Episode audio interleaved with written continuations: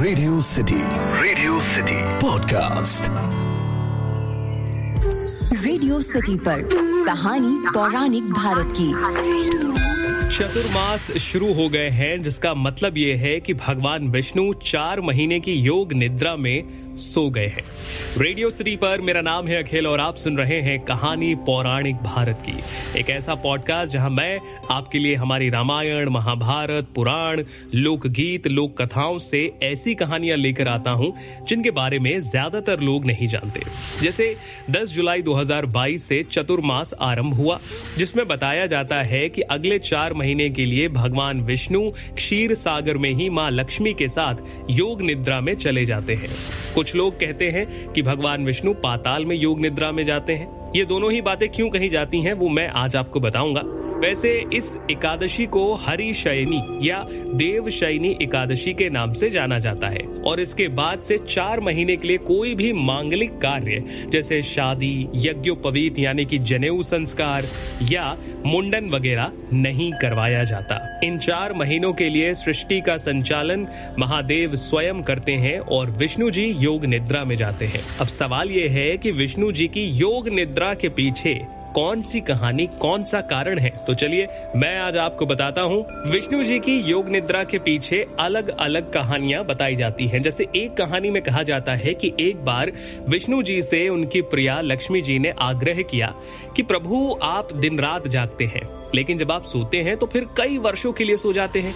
ऐसे में समस्त प्रकृति का संतुलन बिगड़ जाता है। इसीलिए आप नियम से ही विश्राम कीजिए आपके ऐसा करने से मुझे भी कुछ आराम मिलेगा।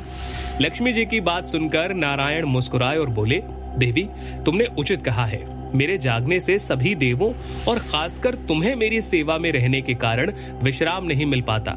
इसीलिए आज से मैं हर वर्ष चार मास में शयन करूँगा। ये मेरी निद्रा, अल्प निद्रा या योग निद्रा कहलाएगी, जो मेरे भक्तों के लिए परम मंगलकारी होगी। इस दौरान जो भी भक्त मेरे शयन की भावना कर मेरी सेवा करेंगे, मैं उनके घर तुम्हारे साथ निवास करूँगा। तो एक कहानी योग निद्रा के पीछे ये है। एक अन्य कहानी में बताया जाता है कि एक बार अतुलित बलशाली राक्षस राज शंखचूड़ से भगवान विष्णु का कई सालों तक युद्ध चला। अंततः अषाढ़ के शुक्ल पक्ष की एकादशी के दिन विष्णु जी शंखचूर्ण का संहार करने में सफल रहे। लेकिन इतने लंबे समय तक युद्ध के बाद विष्णु जी थक गए तब माँ लक्ष्मी के साथ सभी देवताओं ने उन्हें विश्राम करने की सलाह दी। विष्णु जी ने सृष्टि संचालन की ज़िम्मेदारी भगवान शिव को सुपुर्द की और विश्राम करने के लिए पाताल लोक चले गए। चार महीने बाद जब उनकी निद्रा टूटी तो वो दिन कार्तिक मास की एकादशी का था और इसी के बाद से इस दिन को देव उठनी एकादशी कहा जाने लगा। इसके अलावा एक तीसरी कहानी भी मिलती है विष्णु जी की इस योग निद्रा के पीछे। एक बार राजा बलि की बढ़ती शक्ति पर नियंत्रण रखने के लिए भगवान विष्णु वामन रूप में धरती पर बलि के पास पहुँचे। बलि ने कहा हे hey, ब्राह्मण देवता आप जो चाहेंगे मैं आपको दूँगा। वामन ने तीन पग ज़मीन मांगी। बलि ने कहा आप तीन पग ज़मीन नाप लीजिए। वामन देवता ने पहले पग में पृथ्वी दूसरे में आकाश नापने के बाद बलि से पूछा कि मैं तीसरा पग कहाँ रखूँ? बलि, वामन रूपी भगवान विष्णु को अपनी दिव्य शक्ति से पहचानते हुए अपना सर आगे कर देते हैं। वामन देव बलि की दानवीरता से प्रसन्न होकर उन्हें एक वर मांगने के लिए कहते हैं। बलि कहते हैं कि, प्रभु, आप हमेशा के लिए पाताल में मेरे साथ निवास करें। वचनबद्ध विष्णु जी मना नहीं कर सके लक्ष्मी जी को सारी बात पता चली तो वो गरीब स्त्री बनकर बलि से मिली। लक्ष्मी जी की दीनहीन अवस्था देख बलि ने उन्हें अपनी बहन बना लिया। लक्ष्मी जी ने बलि से कहा, अगर आप अपनी बहन को खुश देखना चाहते हैं तो मेरे पति को मुझे दे दो।